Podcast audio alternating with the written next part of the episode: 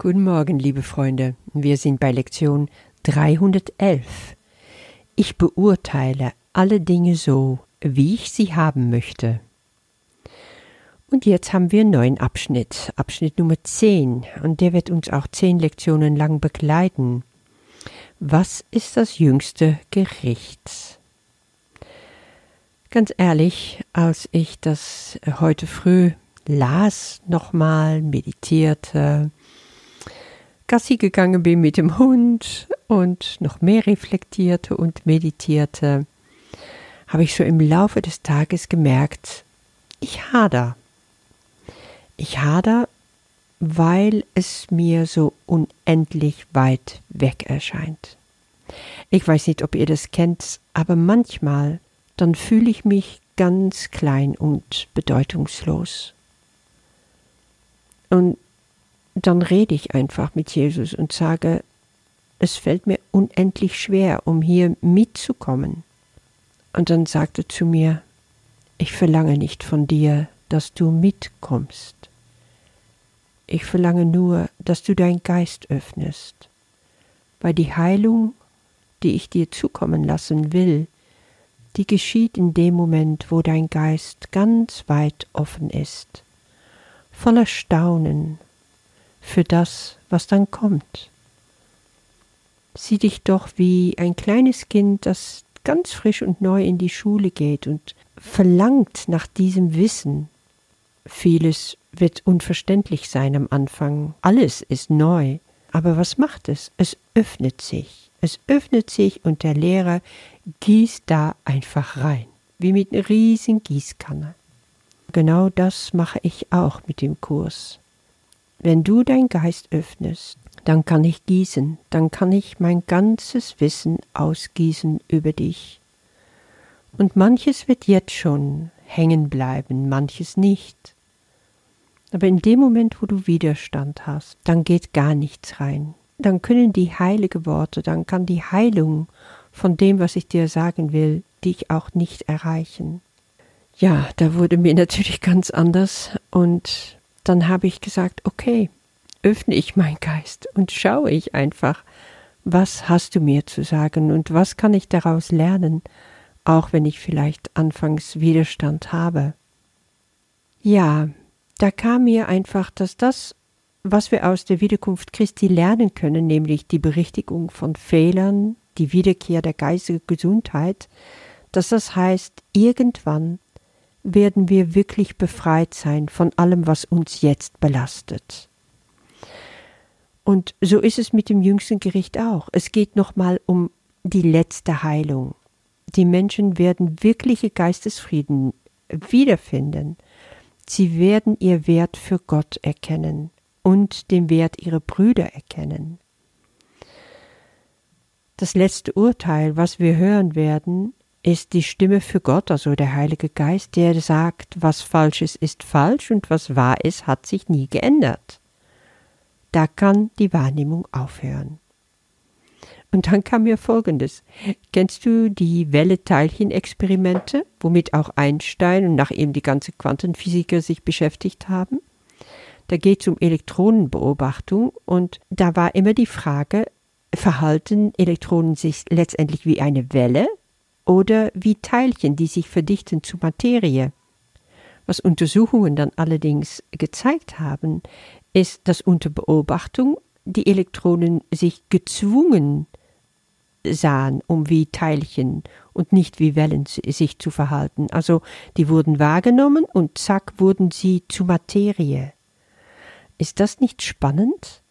Rein das Beobachten, rein das Wahrnehmen alleine schon ist ein Urteilen. Wir kreieren, indem wir wahrnehmen und wir beurteilen, indem wir sehen.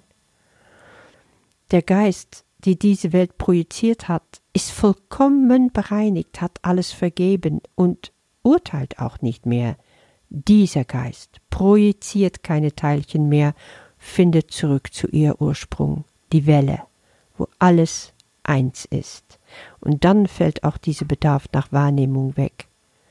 So konnte ich das auf einmal verstehen. Und ja, dann war ich auch ganz aufgeregt, weil ich das wirklich spannend fand. Und heute geht es auch gleich weiter mit Beurteilen, weil in der Lektion heißt es dann, ich beurteile alle Dinge so, wie ich sie haben möchte. Jesus fängt damit an zu erklären, weshalb wir urteilen. Tja, das Ego braucht Urteil, um ein Waffen zu haben, um gegen die Wahrheit vorzugehen. Ohne Urteil ist das Ego extrem reduziert in seine Wirkkraft und in seine Macht aber durch Urteilen hält es sich aufrecht. Er macht sich wichtig, er hat uns voll im Griff. Und Urteile, das kennst du, die lösen dann Lawinen aus von Gedanke und Gefühle, die überhaupt gar nicht erst entstehen würden, wenn das Urteilen an sich wegfällt. Mit dem Urteil teilen wir das Ur. Das Ur ist die Einheit.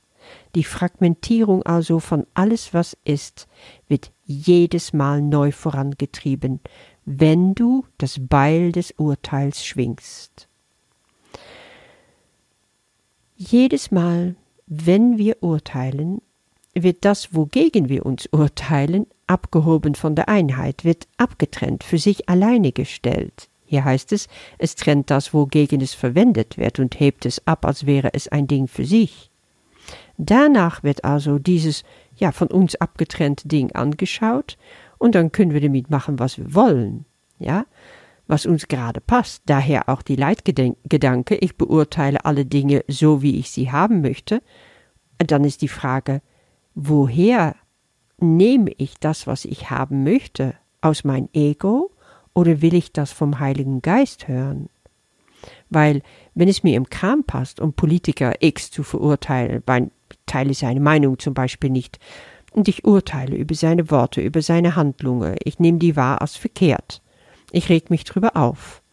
Ja, dann habe ich diesen Mensch von mir abgetrennt. Ich stelle mich damit aber über ihn, ich bin der bessere Mensch. Aber eigentlich ist es doch so, wie Jesus hier sagt. Es urteilt über etwas, was es nicht verstehen kann.